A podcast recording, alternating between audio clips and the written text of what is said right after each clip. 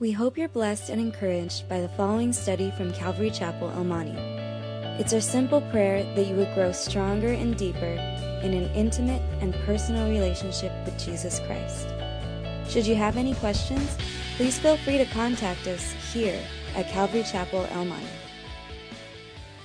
2 Corinthians chapter 7, and we start in verse 8. Paul says, For even if I made you sorry with my letter, I do not regret it, though I did regret it. For I perceive that the same epistle made you sorry, though only for a while. Now I rejoice, not that you were made sorry, but that your sorrow led to repentance. For you were made sorry in a godly manner, that you might suffer loss from us in nothing. For godly sorrow produces repentance, leading to salvation, not to be regretted, but the sorrow of the world produces death. In verses 8 through 11, um, I kind of just gave it the caption of what's genuine repentance. You know, that's what we're striving for. You know, that's what we need in order to be saved or in order to be sanctified. We need to know what genuine repentance is. Uh, Paul the Apostle had written the letter to the Corinthians, and he wrote a severe letter of correction. Um, a lot of people believe that he was referring to his first letter, that first letter to the Corinthians, a letter of correction.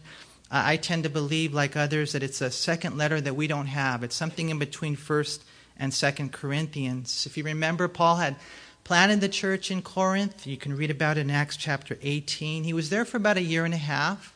But afterwards, he wanted to keep the feast in Jerusalem. He wanted to go and visit his home church in Antioch. And then he would go out and he would plant more churches around the world. And so he left Corinth. After he left, the church got ugly. Uh, Judaizers crept in, planting false doctrine and turning their hearts against Paul. And so uh, he visited them. Uh, they didn't change, and then he wrote them a letter of severe correction. Uh, if you read 2 Corinthians 2 1 through 4, it tells us the whole drama.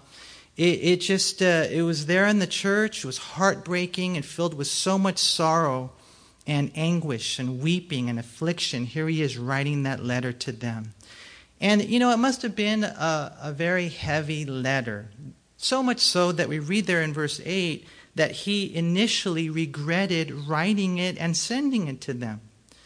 You know, it's interesting. In these verses that we read, these first few passages, he mentions how it made them sorrow six times. Six times. Other translations use the word, you know, it made them sad or it hurt them or it upset them. And, and now Paul, however, rejoices. So, how did that happen? I mean, here he is, just bummed, hurt, they're sad, they're weeping, there's anguish, there's tears, there's sorrow.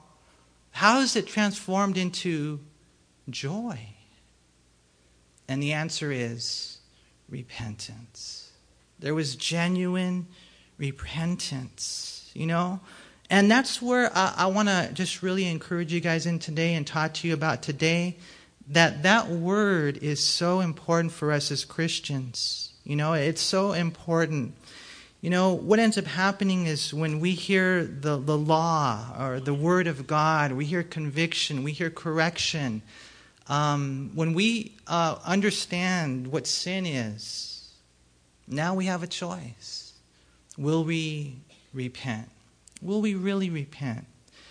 You know, when I was reading through this yesterday and, and just actually been going through it all week and just, just meditating on it, I was just thinking about how you know, we can sit here in today's study and we could think about how so and so needs to repent because he's such a bad person. And, you know, if you want to, go for it. But, you know, God's not going to bless you. What you got to do, what I have to do, is I have to search my own heart. Is there any sin in my own life? Is there any sin in my own life? Because, you know, um, I don't want anything to get in the way of the work that God wants to do. You know, yesterday, and I'll, I'll share this with you guys. It's kind of weird. I hope I don't gross you out, but uh, I was in my um, office, and there was a big fat fly that was flying around. And they call them flies for a reason because it just kept flying, man. And it was flying and flying and flying, and I closed my door and I got the fly swatter and I said, You're not going to get into the congregation, buddy. You know? and, uh, and I was just hunting this fly. I thought this is kind of what hunting is, huh? You're just like waiting for it to stop so you can shoot it or swat it or whatever, and it just took forever. And just waiting and looking and just, man, you know. And the Lord kind of said, Manny, that's how you should be with sin. Is there any sin in my life? You know, let this be personal, you know, for us today. You know, because everybody has to, to do this and, and deal with God so that He can bless your life in ways that you can't even begin to imagine. Do you know the goodness, the, the blessings, the miracles, the life, the, the love, the power that God has for you? If for me, if we would get rid of the sin in our life, I mean, man, there's no telling what God can do. But see that the thing that, that I do that we might tend to do as a church is we play with it. We don't think it's that big of a deal. And there's not that, that genuine repentance. And even for some here today, you're not really saved. You know, you come to church and you do it a lot. And, you know, you come every week, maybe twice a week. And one day, if you were to die in the condition that you're in today, you wouldn't go to heaven. And you're like, well, I'll do that next year. I was reading a story of George Whitefield and it was in his journal that he mentioned during his first voyage to Georgia that the cook on the ship had a drinking problem. And so, you know, the, the, the, the preacher, George Whitefield, he, you know, he taught to him about this. And, and, uh, and the cook, you know, didn't want to turn from his sin. He boasted that he would be wicked until the last two years of his life. And then he said he would get right with God. Guess what happened? He died six hours later. See, today is the day of salvation.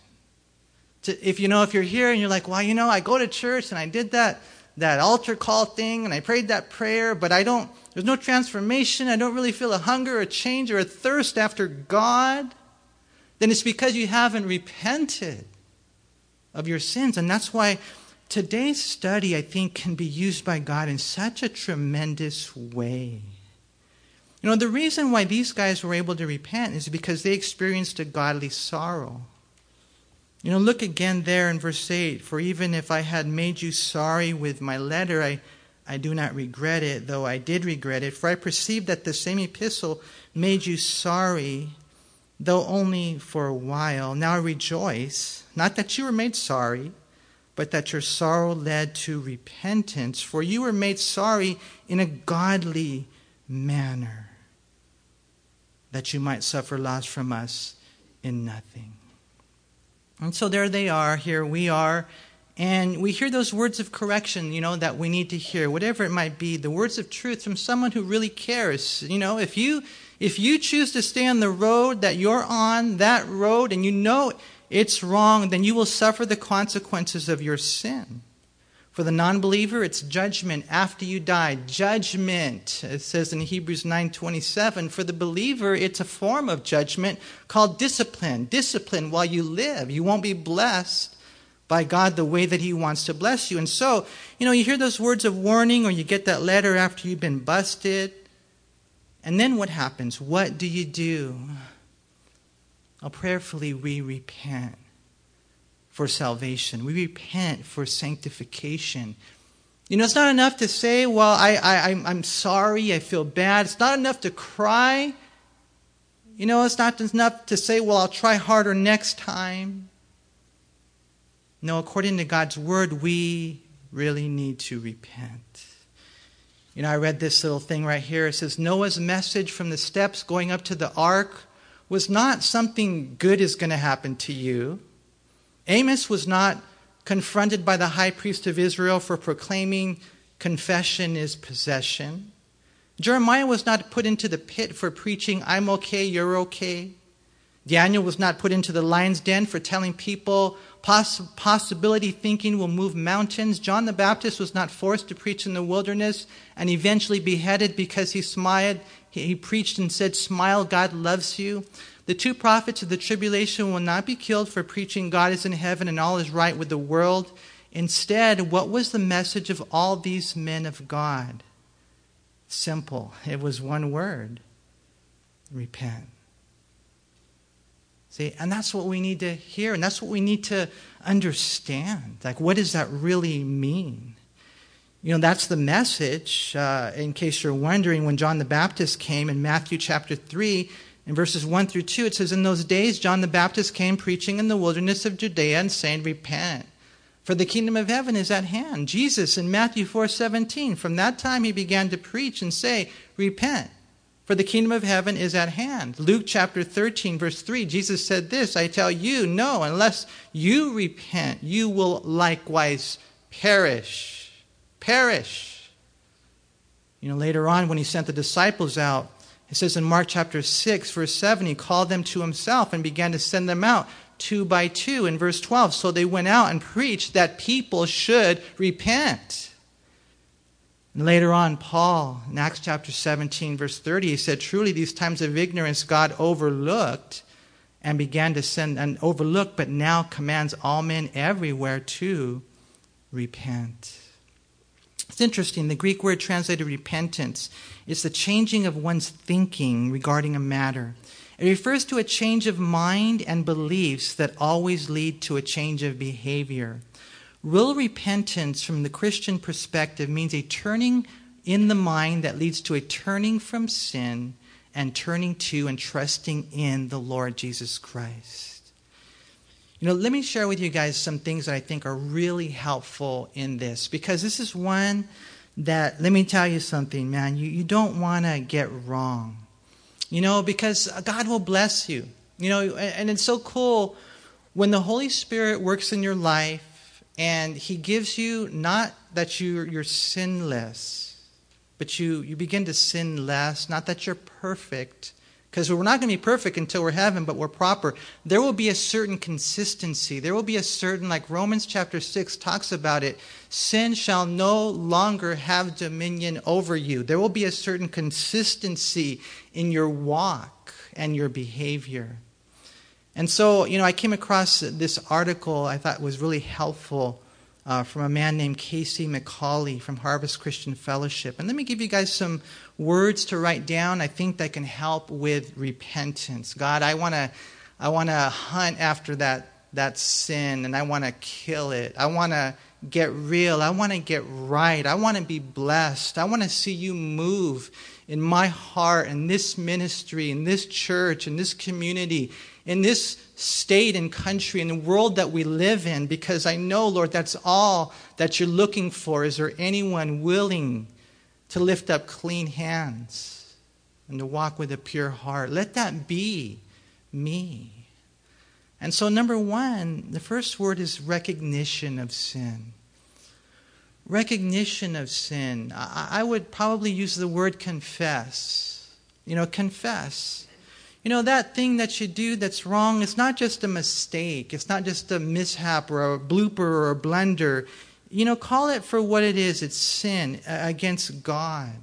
You know, Psalm 51, verse 3 says, For I acknowledge my transgressions, and my sin is always before me.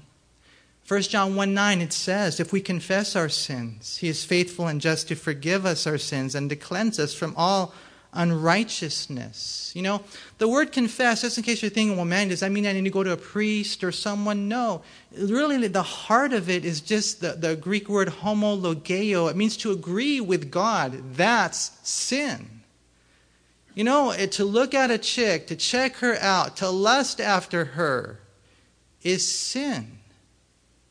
You see, for you not to pray is sin. Those are sins of omission. You neglect your wife, you neglect your kids, you neglect them, it's sin. That one beer, it's sin. You have to identify those areas of your life that are sin, otherwise, you, you'll never change. There has to be a confession of it. I agree with you, Holy Spirit, that this is not right in my life. You know, you guys know that there's no such thing as a, as a, as a little white lie, right?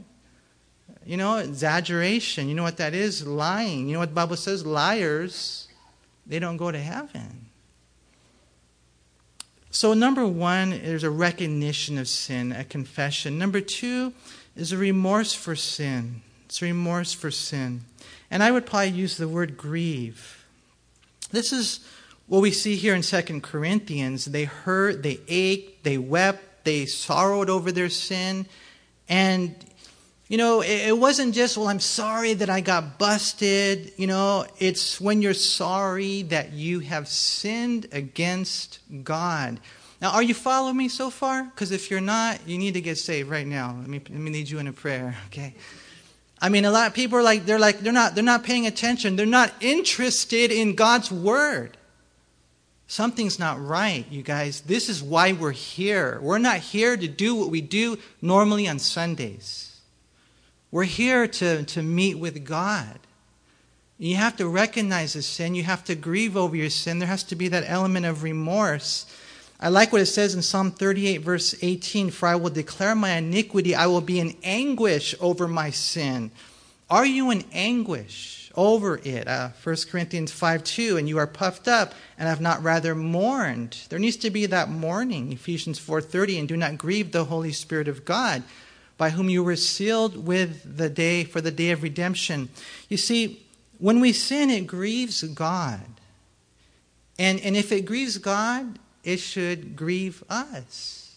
And so I want to encourage you guys.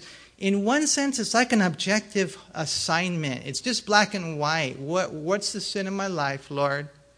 Identify it, recognize it, confess it. Number two, weep over it. Because it breaks God's heart. It should break our heart. I like what one guy, Thomas Watson, he said. He said, Till sin be bitter, Christ will never be sweet.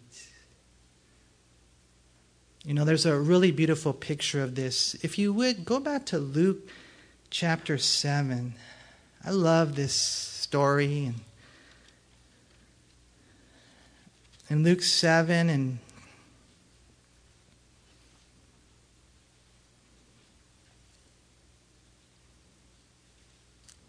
In verse 36, and one of the Pharisees asked him, speaking of Jesus, to eat with him, and he went to the Pharisee's house and sat down to eat.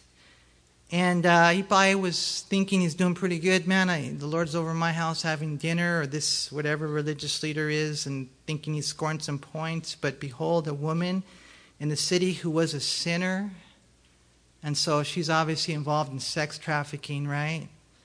when she knew that Jesus sat at the table in the Pharisee's house, she brought an alabaster flask of fragrant oil and stood at his feet behind him, doing what? Weeping. Weeping. Okay, I don't want to get weird, but I do want to ask you a question. Do you ever weep over your sins? Do you ever just sit there with the Lord in His holiness and your honesty and your wretchedness and weep? Have you ever wept over your sins and the heartache that they've caused to God and to others and to yourself? I mean, here's this woman. She finds out that Jesus is there. And I'm thinking that probably what happened is one of those times Jesus was doing his sermons out there and she was there and she got saved. She got touched by the Holy Spirit. And then she comes and she finds him and she's weeping over her sins. She began to wash his feet with her tears and wiped them with the hair of her head. And then she kissed his feet and anointed them with fragrant oil. You see, that's, that's salvation. That's repentance. And unfortunately, what I see a lot of times in the church is that people are not there. They're not radical like that. They're not real like that.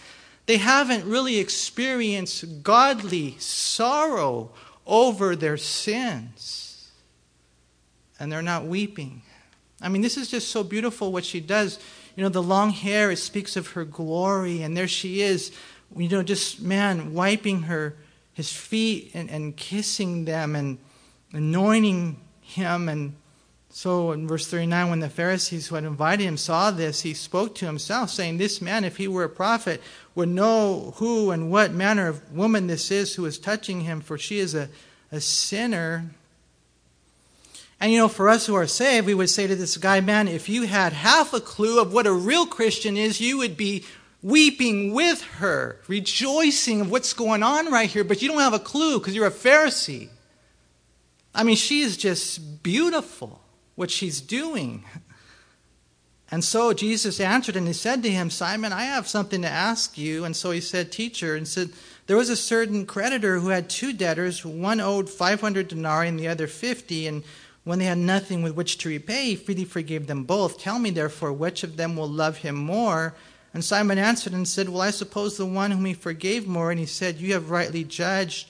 And then he turned to the woman. So he's looking at the woman and he's talking to Simon. Do you see this woman? I entered your house. You gave me no water for my feet. But she has washed my feet with her tears and wiped them with the hair of her head. You gave me no kiss, but this woman has not ceased to kiss my feet since the time I came in. And you did not anoint my head with oil, but this woman has anointed my feet with the fragrant oil. Therefore, here it is I say to you, her sins, which are many, are forgiven they're forgiven, for she loved much. But to whom little is forgiven, the same loves little. And then he said to her, Your sins are forgiven. And those who sat at the table with him began to say to themselves, Who is this who even forgives sins? We know who it was, huh? It was God. And then he said to the woman, Your faith has saved you. Go in peace. See, you guys, one of my primary responsibilities as a servant of the Lord is to do my best to present to you the reality of the gospel of Jesus Christ so that when you die, you'll go to heaven. And it would break my heart if you sat in this sanctuary week after week and died and went to hell because you never repented of your sins. And you keep doing the same thing, mistreating your wife, over and over and over again, and you think you're going to go to heaven? You need to get with God and you need to repent of your sins. You need to recognize it for what it is and you need to grieve over it. You need to weep over it. You need to ask God, Lord, show me what this looks like from your perspective. You know, like Peter, when he wept, it was true tears of repentance, and, and, and God dealt with him. God restored him. God can do that in your life. But we're here today because we need to come to that place of salvation.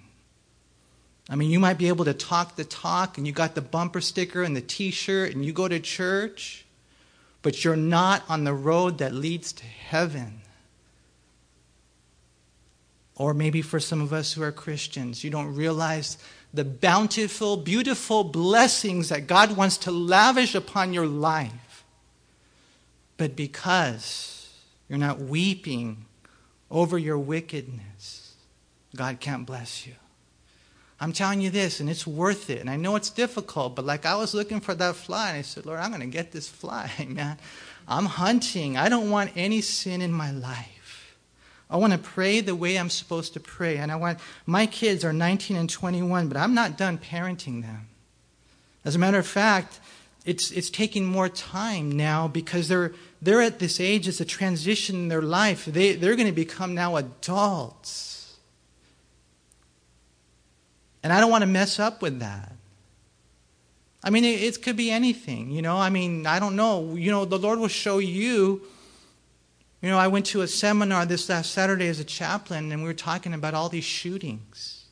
All these shootings. You guys know that this is increasing, right? It's getting crazy.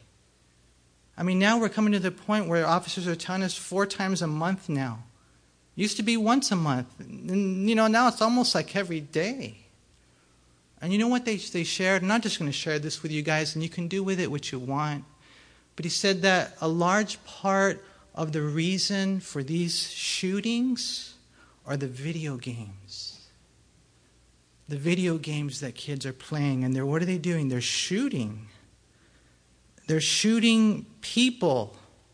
They're shooting them. And you know what? You're going to see this later. Sin always wants more. That's not enough. I don't want to just play the video game. I want to try it. If I were you, and you got to take this to the Lord, if I were you, I wouldn't let your kids play those games. But that's between you and the Lord. Identify sin, identify it, okay? There needs to be the recognition and then the remorse and then the, the resentment. That's the third thing. And I would use the word hate.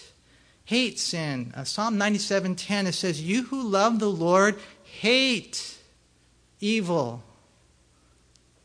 You know, you don't hate the sinner, but you hate sin. Don't necessarily hate yourself.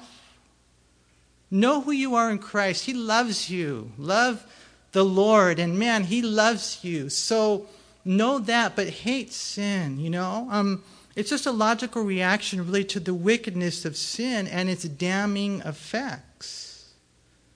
You know, true hatred for sin and repentance is a sure sign that godly grief has occurred, for the natural person does not hate sin, but loves it.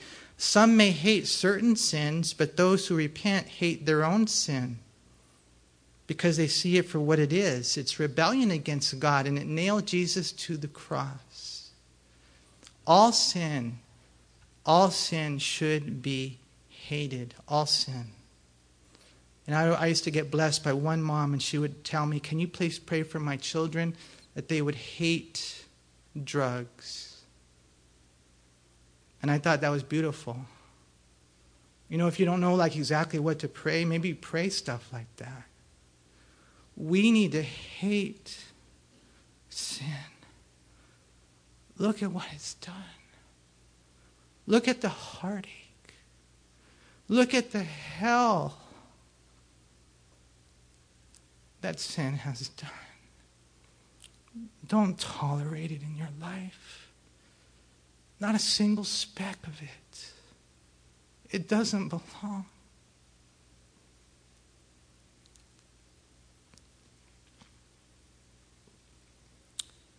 But I'm afraid that so many Christians, they live with it and they're okay with it. And you say you love the Lord.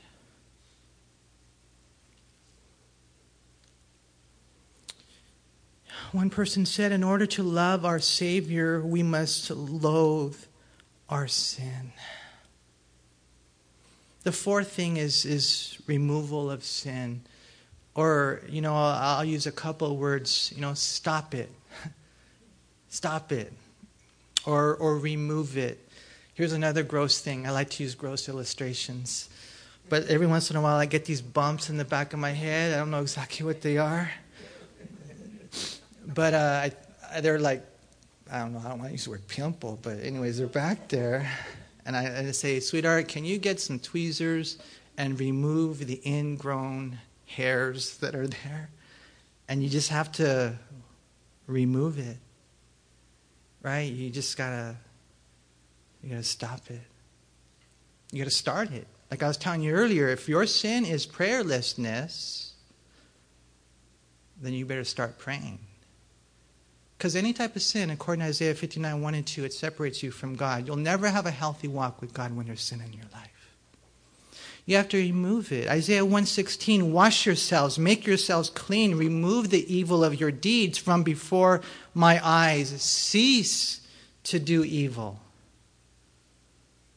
See, the resenting of sin prompts a removing of sin Remember this sin will not remove itself from you, you must remove sin from yourself.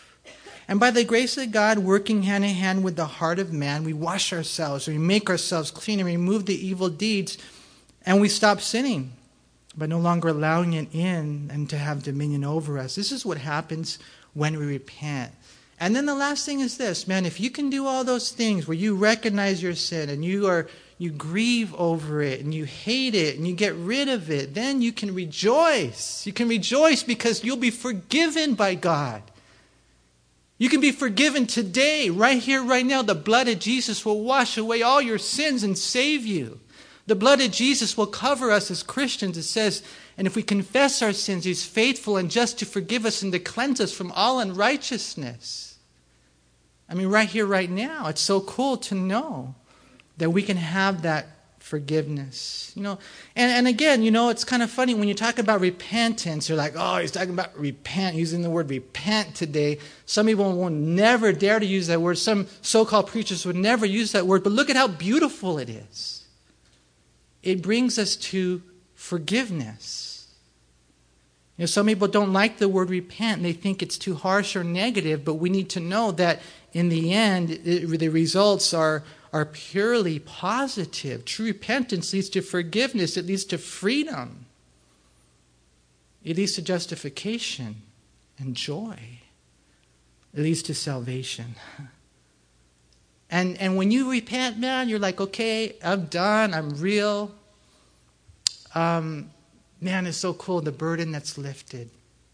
That you can't help but come out of repentance with that. Uh, one guy said this he says, just as we cannot enter into true repentance without sorrow for our guilt, we cannot emerge from true repentance without joy for God's grace. So, does that mean that everyone who is sorry is repentant? What do you guys think? Mm-mm. Look at verse 10. Chapter 7 and verse 10, 2 Corinthians, it says, For godly sorrow produces repentance leading to salvation, not to be regretted. You'll never be sorry for being truly sorry in a godly way, but the sorrow of the world produces death. Death. And this death is both physical and it's spiritual, it's temporary and it's everlasting. It's a death that, that's now and forever. Why? Because you won't get right with God. Don't tell me that you can't. Don't tell me, well, this happened to me when I was a little boy. Don't make excuses. Don't offer reasons. You have everything you need to repent. You have His Word, you have His Spirit, you got working inside of you. None of us here has to live in sin. Because if you do, the Bible says you will die. You will die in your sins. And you know that the death, you know, they're, they're crying and they're trying and they're feeling bad and they're weeping bitter tears. But man, a lot of times it's not true repentance, it's not godly sorrow. I mean, if it's simply the sorrow of the world, then you get bummed that you got caught, that you got busted. You know, that now this has to happen, that I have to pay the fine or do the time. I can't have a good time, so called good time anymore. And if it's simply the sorrow of the world, then rather than leading to repentance, it's actually leading to death. And I can give you example after example of individuals that are in hell now that shouldn't be there. I mean, Esau was raised in a godly family, so to speak, you know, relatively speaking, but the Bible says that when Esau heard the words of the Father, he cried with an exceedingly great and bitter cry. And he said to his father, Bless me also, O my father, bless me. But he could not be blessed, even though he wept, because his tears, his tears weren't real. Or we can talk about Saul, uh, such a man with so much potential. You know, and dealing with David and dealing in other things. You know, offering those words, crying. We read about it in 1 Samuel 24, verse 16. So it was when David had finished speaking these words to Saul that Saul said, Is this your voice, my son David? And Saul lifted up his voice and wept. But he never changed. Later on in 1 Samuel 26, 21, Saul said, I have sinned. I have sinned, said the right words, but he never changed. And there's Judas. I'll talk about somebody who knew better. I mean, he had walked with Jesus Christ. And he saw the miracles, the signs, the wonders, love incarnate. And he betrayed the Lord. And afterwards, he felt bad about it. We read in Matthew 27 3, Judas's betrayer, seeing that he had condemned, he had been condemned, was remorseful, brought back the 30 pieces of silver to the chief priests and elders, and said, I have sinned by betraying innocent blood. And they said, So what? What's that to us? You see it. You take care of it. It's got nothing to do with us. Then he threw down the pieces of silver in the temple and departed and went and hanged himself. See, you just want to make sure it's not that kind of sorrow. Because that kind of sorrow, it leads, it leads to death. You see, we need genuine repentance. And like I said earlier, you know, try your best not to think of other people right now. Just try your best to search your own heart. I don't want any sin in my life. I want to grow as a husband. You know, and they might be little things, but they're not little things. When I bring my wife home a bulletin that hasn't been folded yet, she appreciates it. And when I don't, it's sin because the Holy Spirit told me to, or whatever, washing dishes, or um, just doing things, taking a little walk with her, reading the Bible with her, praying with her.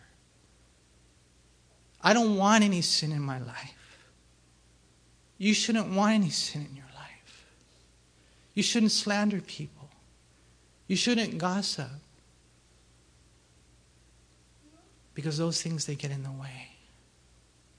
See, we begin by looking, first of all, at, at, at, genuine repentance. And, and look what it leads to in verse 11. For observe this very thing that you sorrowed in a godly manner what diligence it produced in you, what clearing of yourselves, what indignation, what fear, what vehement desire, what zeal, what vindication. In all things you proved yourselves to be clear in this matter. Now, undoubtedly, what Paul is talking about here is that you read about it in 1 Corinthians chapter 5 about the man who was in sexual sin and the church didn't deal with it. There was no form of church discipline whatsoever. As a matter of fact, they were proud of the fact that they had someone in their church that was living in an incestuous relationship, right? And so uh, Paul writes to them, he says, You guys have to deal with this. You guys have to deal with this. You guys have to deal with this, right? And that's what it produced. It produced and it pushed them to the point that they dealt with it. And it produced things like, for example, diligence. And that right there speaks of an earnest eagerness to take care of something, a clearing of themselves. Up to that point, they were guilty. Now they were making themselves to be innocent as they dealt with it. Indignation here, the, the word right here, it, it means uh, indignation, the shame brought upon the church. And so, you know, fear, uh, uh, that's a good thing to have when you have the fear of God, right? Later we're going to see in verse 15 that they move with a healthy fear and trembling. Vehement desire. Um, that word right there means longing, and it comes to that point probably primarily where they're finally now they're longing for God. Some say even longing for Paul. And then the word zeal right there, it stirs up the keenness for the faith and excitement, a zeal for God, vindication. It means that you're ready to punish the offense, you're ready to deal with the sin. And then when looking at all this right here, it has the idea of seeing that justice is done by bringing the guilty person to an ecclesiastical discipline. And so what happens is this that that your life if you're if you're repentant, your wife will see it, your husband will see it, your kids will see it, your friends will see it. There will be something different on the outside because something different is going on now on the inside and there it was a, it was it became you know a changed church. And paul was so blessed by that. It was genuine repentance. How did it happen? It happened through genuine care. Look at verse 12 therefore although i wrote to you i did not do it for the sake of him who had done the wrong nor for the sake of him who had suffered wrong but that our care for you in the sight of God might appear to you.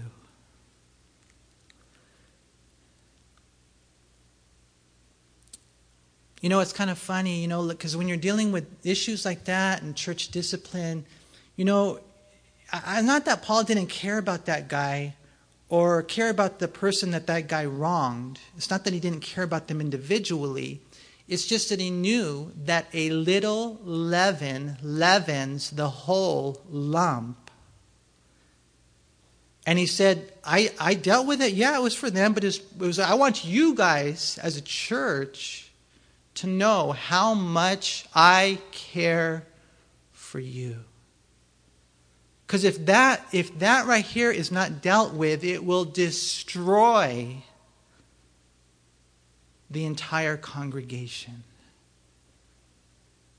You know, and, and that's why, you know, we have to deal with these things. It was a, a genuine repentance that was provoked through a genuine care. Paul never gave up on them, he just cared. He wrote the letter. He did it with tears. He did it with sensitivity to the Holy Spirit. He did it in obedience. And God blessed. And that's the heart that, that we need to have, you know, to really care. It's interesting that Greek word right there is the same word translated diligence in verse 11. And it, it tends, you know, it deals with eagerness and haste and earnestness and accomplishing things in God's agenda. It's translated at once or most frequently, um, you know, diligence Usually, the type of people that really care, the diligent disciples, are the ones who don't sit on it. They don't drag their feet. They don't wait for it to get worse. And it's not necessarily that Paul didn't care for the one who did the wrong or wrong, but he just knows the way it works. Uh, when Achan had sin in the camp under the tent, it brought the people of God to a place where they could not be a victorious people. See, God sees all this all this is in the sight of God. And so, you know, my, my prayer, you guys, today is that there would be genuine repentance. Uh, stimulated today, even, and I can say this, and, and you know, you guys don't have to believe me if, if you don't want to, but, um, you know, we care for you. And I, and I know I speak for the pastors here and, and the leaders here, and I could speak for many of you here. We care. And we may not be able to do everything you want us to do. And I know we fall short. We're not able to do everything God wants us to do. But we care for you. And my prayer is that that care would bring us, me, all of us, to total repentance where we would become a congregation holy unto God, not sloppy with sin, but set apart for Him. Because you want to know what will happen if we do that? After that genuine care, which led to genuine repentance, there was genuine joy. We close in verse 13 through 16. It says, Therefore, we have been comforted in your comfort, and we rejoiced exceedingly more for the joy of Titus, because his spirit has been refreshed by you all. For if in anything I have boasted to him about you, I am not ashamed, but as we spoke all things to you, even in truth, even so our boasting to Titus was found true. And his affections are greater for you, and he remembers the obedience of you all, how with fear and trembling you received him. Therefore, I rejoice that I have confidence in you in everything. I mean, he was like he was like dancing, you know. Uh, F.B. Myers said, "Joy is peace dancing." Can you guys dance? Some of you guys can, some of you guys can't, right? Man, but I could just picture. You know how Snoopy does it? You guys ever seen Snoopy? Like just joy. Joy. The, the genuine care led to genuine repentance and led to genuine joy, you know? And it's just so cool when you read the story right here. The word rejoice was found earlier in verse 9, and Paul said, Man, we have been, in verse 13, comforted. And that word, it speaks of being encouraged. It's that word parakaleo, where God comes alongside and he speaks those words of encouragement All this drama brought all the disciples down, but the genuine care followed by genuine repentance led to genuine joy.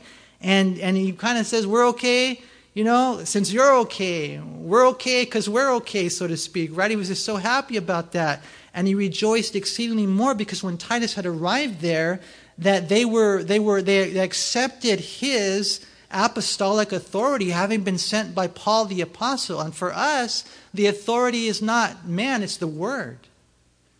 It's the word of God. When we when we see you under the authority of God's word, it brings joy to our hearts. That's what he's saying. We were so blessed that when you received him, you were like obedient and you received him, and then he was so refreshed by that.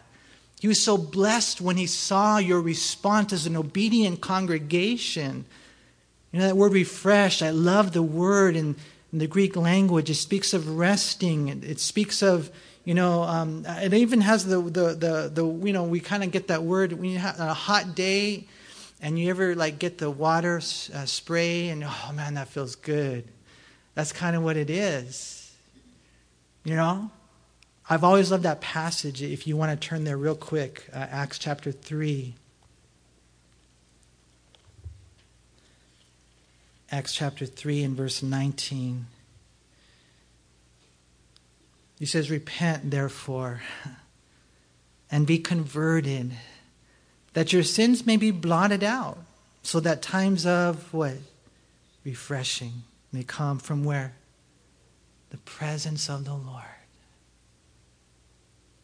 You know, that's really everything that we're talking about today. Repent, therefore, and be converted, that your sins may be blotted out. And then when you become a Christian, that times of refreshing, you want to know where it comes? It comes because we're in the presence of the Lord. He inhabits our praises, and when we gather together, He's with us, and He lives inside of us. And so Paul says back in 2 Corinthians, I'm not ashamed when I boasted to Titus and I told him about the body there in Corinth. Because the bottom line, he says there that we've always spoken the truth to you, and we also spoke the truth about you, and Titus found it all to be true. And so in the end, he just says right there in verse 15, his affections are greater for you. He remembers the obedience of you all, how with, notice, fear and trembling you received him. Now, Steve Mays said probably the most important passage for pastors and leaders is that passage over in Isaiah 66, verse 2. But on this one, I will look on him who is poor and of a contrite spirit and who trembles at my word. Do you tremble at his word? humble. That's where God wants us to be. So, Paul, it's so cool the journey. He went from rebuking to regretting to rejoicing. And in order to be used by God, that they might be saved or sanctified, he first had to be used by God to make them sorry. And that's where we close today, you guys. I, I, I just, you know, I don't want you to, to, you know, think that you're saved if you're not. You know, and I always tell people, well, why do you come to church? Oh, I want to go hang out with my friends. Okay, cool. Well, one day if you keep that attitude, you're going to hang out with them in hell. why do you go to church? Because I have to. One day you're going to have to go to hell. If and something's got to change. Why do you go to church? Well, I want to find out the juicy juicy the latest. No, we're here to seek the Lord. We're here to get right with God. And sometimes, you know, you hear a message and it, it kind of hurts and it, and it makes you sorry. But the only reason is that so it can make you saved and it can make you sanctified. There's sometimes where sorry is good. You know, one of my favorite games in playing with my kids is the game Sorry. Have you guys ever uh, played that game Sorry? Isn't it a fun game? And the more you're sorry, the more you win, right? That's kind of how it is with a with a godly sorrow. weep over your sins. Please. I know you got a lot of things to do. Hey, Manny, I got to wash the cat today. Well, after you wash the cat, you know, you go somewhere and you get on your knees and you pray uh, Psalm, you know, 139. Search me, oh God, and know me and try me and see if there's any wicked way in me. And then weep over your sins. Treat your wife right. Treat your husband right. Treat your kids with respect. Live right in the church. You know, this last week, and this is the last thing because I know you guys are giving me dirty looks. I saw, we saw a movie, it's called Inside Out. Any of you guys see that movie, Inside Out? And uh, it's, it was, you know, I, I, saw the, the previews and I thought, wow, that's got a lot of potential. I'm going to check out that movie. And I, and I, and I liked it. But you want to know what, what, the, what the premise of the movie, I mean, it's not going to win an Oscar or anything, don't, don't get me wrong. But, you know, there's the, the, the movie just talks about the, the young girl coming to that place now where she's dealing with her emotions a little more. And, and it's no longer just joy. All of a sudden, this other character comes in called sorrow and, and, the, and the movie is like, well, no, you can only have one or the other. You can't have both. And they try to make them mutually exclusive.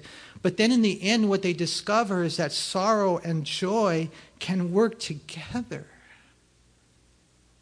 And, and I see that principle just woven throughout all of Scripture that sorrow and joy, they can work together to accomplish the will of God in all of our lives.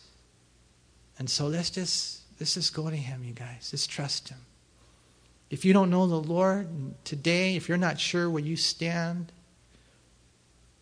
then you accept Christ today as the Lord and Savior of your life. Turn from your sins and trust in Him. If you do know the Lord and you've been messing around and you've been going half half hearted, then let, let today be the day where you say, I'm all in. Let me pray with you. Lord, I thank you so much for your word, your love, your grace. And I, and I of course, I, I want everyone here to be saved. I want them to be sanctified. I want them to be blessed in the fullness of the blessing that you would provide for their life. So I pray that for them. But I also pray that for me. Lord, I pray that today uh, would just be a, an epic day.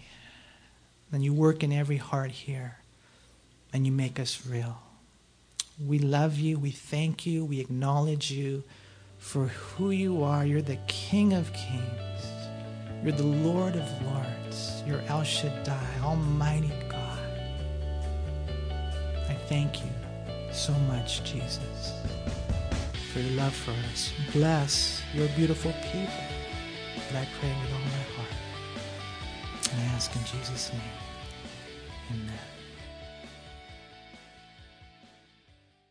We hope you were encouraged by this study. If you have any questions, please call us at Calvary Chapel El Monte at air code 626 454 3414.